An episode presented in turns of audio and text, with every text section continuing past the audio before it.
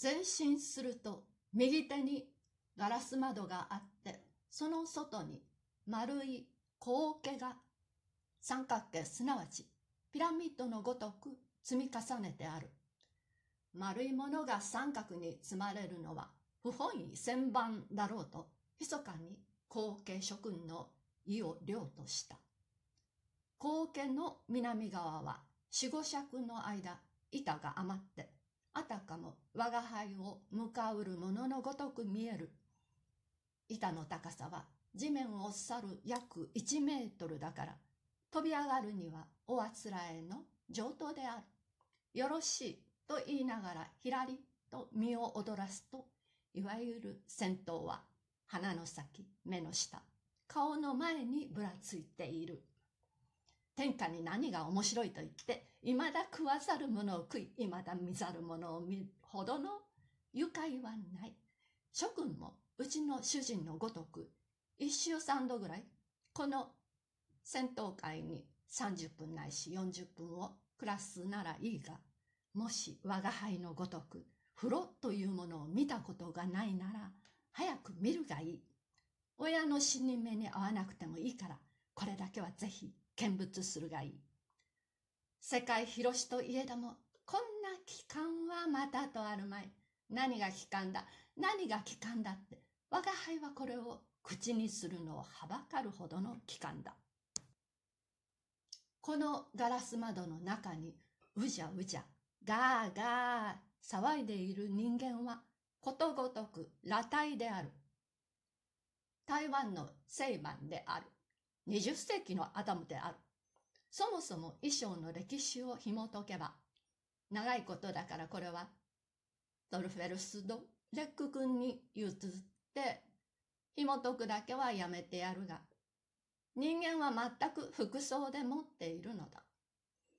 18世紀の頃、大英国バスの温泉場において、某ナッシュが厳重な規制を規定した時などは、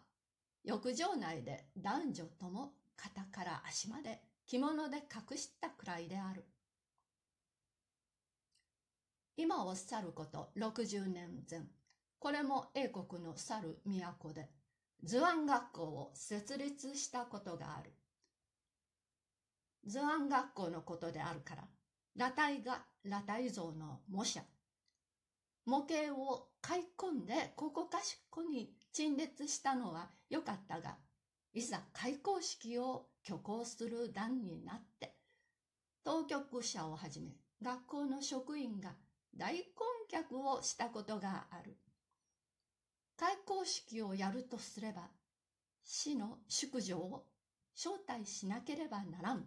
ところが当時の貴婦人方の考えによると人間は服装の動物である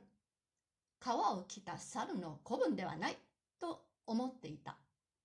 人間として着物をつけないのは象の花なきがごとく学校の生徒なきがごとく兵隊の勇気なきがごとく全くその本体を死している。いやしくも本体を死している以上は人間としては通用しない。獣類である。たとえ、模写模型にせよ、獣類の人間と号するのは、騎乗の品位を害するわけである。でありますから、将来は出席お断り申すと言われた。そこで職員どもは話せない連中だとは思ったが何しろ女は東西両国を通じて一種の装飾品である。米付きにもなれん志願兵にもなれないが開口式には書くべからざる化粧道具である。というところから仕方がない。呉服屋へ行って黒布を35単8分、七目、買ってきて例の獣類の人間にことごとく着物を着せた。失礼があってはならんと、念に念を入れて顔まで着物を着せた。かようにしてようやくのこと滞りなく式を済ましたという話がある。そのくらい衣類は人間にとって大切なものである。近頃は、裸体が、裸体が、と言ってしきりに裸体を主張する先生もあるが、あれは誤っている。生まれてから今日に至るまで、一日も裸体になったことがない我が輩から見ると、どうしても間違っている。裸体はギリシャ、ローマの異風が文芸復興時代の陰美の風に誘われてから流行り出したもので、